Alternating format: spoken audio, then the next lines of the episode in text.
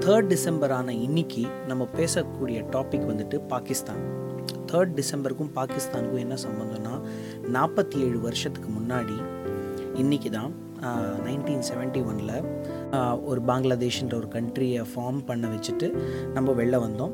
இதில் வந்துட்டு prisoner of வாராக வந்துட்டு கிட்டத்தட்ட பாகிஸ்தானி ட்ரூப் வந்துட்டு வெஸ்ட் பாகிஸ்தான்லேருந்து அந்த ட்ரூப் வந்துட்டு தொண்ணூற்றி மூணாயிரம் பேரோட அவங்க வந்துட்டு சரண்டர் பண்ணாங்க. இன்றைக்கி நம்ம வந்துட்டு அந்த நைன்டீன் செவன்ட்டி ஒன் வார் பற்றி நிறைய பேச போகிறதில்ல அதை பற்றி நிறைய விஷயம் வந்துட்டு இன்டர்நெட்டில் அவைலபிளாக இருக்குது. நம்ம இன்றைக்கி பேச போகிறது பாகிஸ்தானோட இன்றைய நிலைமை.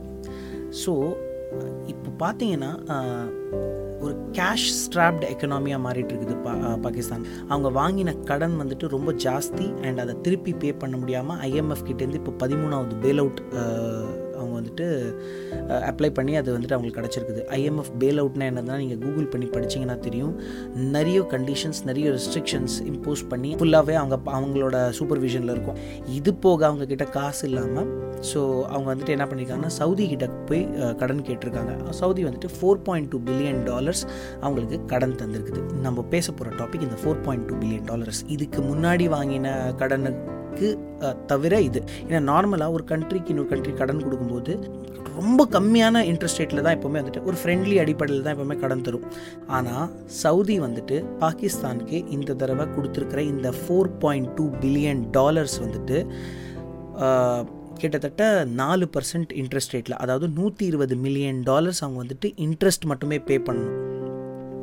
ஆக்சுவலி கடன் கொடுத்ததும் இந்த இன்ட்ரெஸ்ட் ரேட்டு தவிர இன்னொரு முக்கியமான விஷயம் இருக்குது. பிகாஸ் சவுதி என்ன கண்டிஷன் சொல்லியிருக்குதுன்னா இந்த பணத்தை they have to return it within one year இந்த நாலு புள்ளி ரெண்டு billion டாலர்ஸில் one point two billion dollars வந்துட்டு டிஃபர்டு பேமெண்ட்னுவாங்க அதை டிஃபர்டு பேமெண்ட்னா என்ன அர்த்தம்னா அது வந்துட்டு பணமாக வராது. அது கூட்ஸாக வரும் which is on oil so அவங்க வந்துட்டு டேரெக்டாக வந்துட்டு ஆயில் பர்ச்சேஸ் பண்ணிக்கிறதுல வந்துட்டு இந்த one point two billion dollars மிச்சம் இருக்கிற மூணு பில்லியன் டாலர் வந்துட்டு அவங்களுக்கு ட்ரான்ஸ்ஃபர் பண்ணப்படும். கண்டிஷன் நம்பர் ஒன்று இந்த ட்ரான்ஸ்ஃபர் பண்ணக்கூடிய அமௌண்ட்டுக்கு மேலே ஆல்ரெடி சொன்ன மாதிரி நாலு புள்ளி ரெண்டு பர்சன்ட் வட்டி. அவங்க வந்துட்டு அதை அந்த வட்டியை வந்துட்டு மாதம் மாதம் பே பண்ணணும்.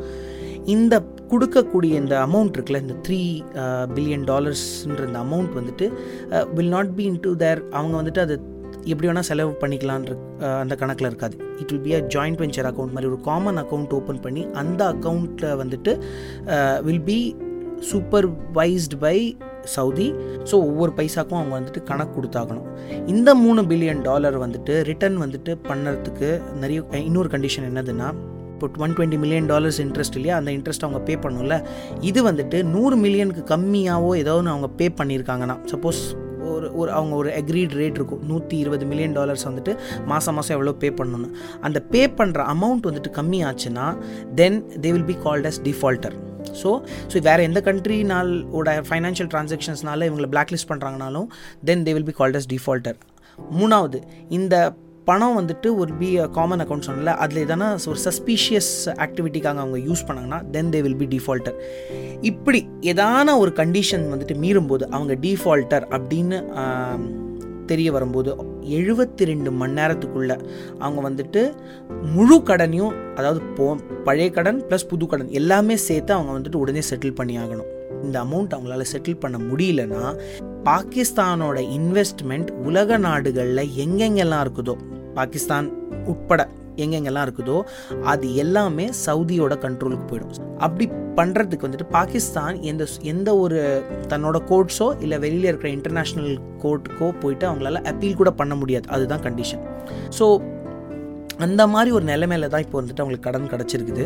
அண்ட் ஆல்ரெடி uh, நான் சொன்ன மாதிரி பாகிஸ்தானோட எக்கனாமிக் நிலைமை வந்துட்டு uh, இஸ் இன் ஷாம்பிள்ஸ் எப்படி ஏன் சொல்கிறேன்னா பிகாஸ் அங்கே இருக்கிற வந்துட்டு பிளாக் மணி ரொம்ப ஜாஸ்தியாகவும் ஃபார்மல் எக்கனாமி ஒன்றுமே இல்லாத மாதிரி இருக்குது.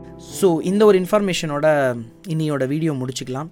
மற்றும் இன்னொரு புது இன்ஃபர்மேஷனோட நெக்ஸ்ட் வீடியோவில் சந்திப்போம். அது வரைக்கும் பாய்